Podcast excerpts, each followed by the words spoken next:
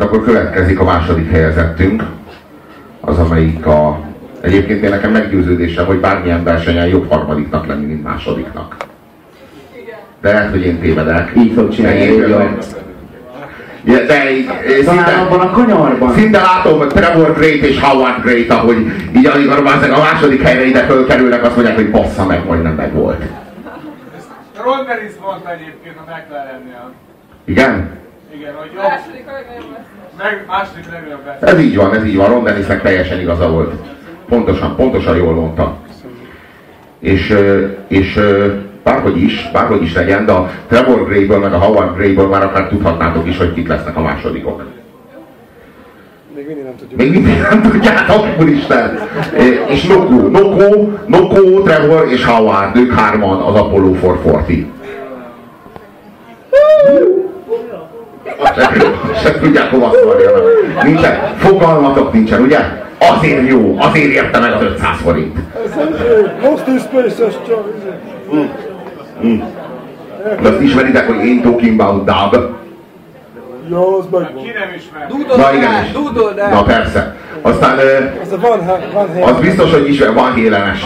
Van hélenes. Vagy az biztos ismeritek, hogy stop the rock, you can stop the rock, miszerint nem állíthatod meg a rákot. Ami tudjuk, hogy ha nem prostatarákról van szó, akkor ez azért egy tény. De van, de van, van egy olyan világ, ami akkor tárul fel, hogyha igazából megismered magát a zenekart. Maga a zenekar három fős, akiket most láttok, az a turnézenekar. Egyikük sincs rajta. Egyik, egyik, egyik tagja a zenekarnak sincs rajta. Tehát, hogy ő annyi, ők annyira, annyira komolyan veszik, a, ő, ők annyira Daft Punk, hogy a saját fellépéseiken sincsenek ott. Tehát a Daft Punk legalább ott van a saját kurva fellépésén, és van rajta egy maszk, hogy ne lássad. Az Apollo 440 az az, amelyik a saját fellépésére, a saját koncertturnéjára ilyen bé- felbérelt és kiképzett zenészeket küld. Ő nem túl, a Apollo 440 nem turnézik. A kettő között van a gorilla, az, aki csak megrajzolja magát. Igen. De közben ők is fellépnek. Na jó, a gorilla az egyébként egy érdekes kísérlet ilyen szempontból. És a hupikék, törpikék. Hupikék, törpikék, ez így volt a harmadik kazettáig. És utána nagyon elkurvultak. Tényleg fájdalmas volt utána végignézni a hupikék, törpikéket. Na jó, az érdekes az az, hogy albumos úpikék, törpikék vagyok igazából. Utána már nem, előtte se.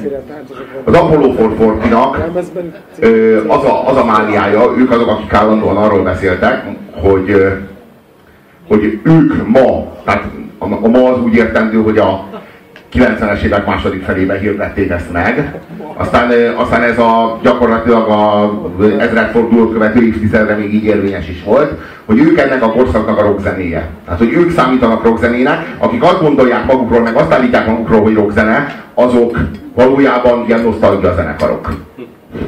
És hogy ők a, ők a progresszív továbbélés a rocknak. És így, így, így gondolt magára, és így, így bontott zászlót az Apollo 440. De az Apollo 440 mekkora és mekkora, milyen jelentőségű formáció, azt nagyon-nagyon kevesen tudják.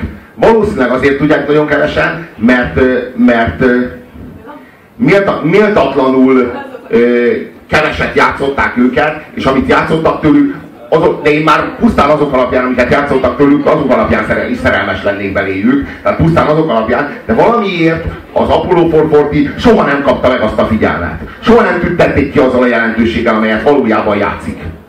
És így igazából három különböző lemezükről hoztam nektek ide három számot, és a legjelentősebb lemezükről, a kék albumról, a, a a. Electro Gliding Blue című lemezről, arról még csak nem is hoztam egy számot se, mert hogy itt így a mi időnk és a mi kereteink azok behatároltak. Akkor következzen egy olyan szám, ami a legeslegelső lemezükön van, és amely, amely a pszichedelikus elektronika addig ismeretlen és feltáratlan mélységeit tárja föl és mutatja föl számotokra. Ez az, ami az előtt megvádoltalak, vagy jellemeztelek azzal, hogy erős, erőszakos fűrészfoghangmintás, breakbeates, nem tudom, sehol egy puha színuszos hang.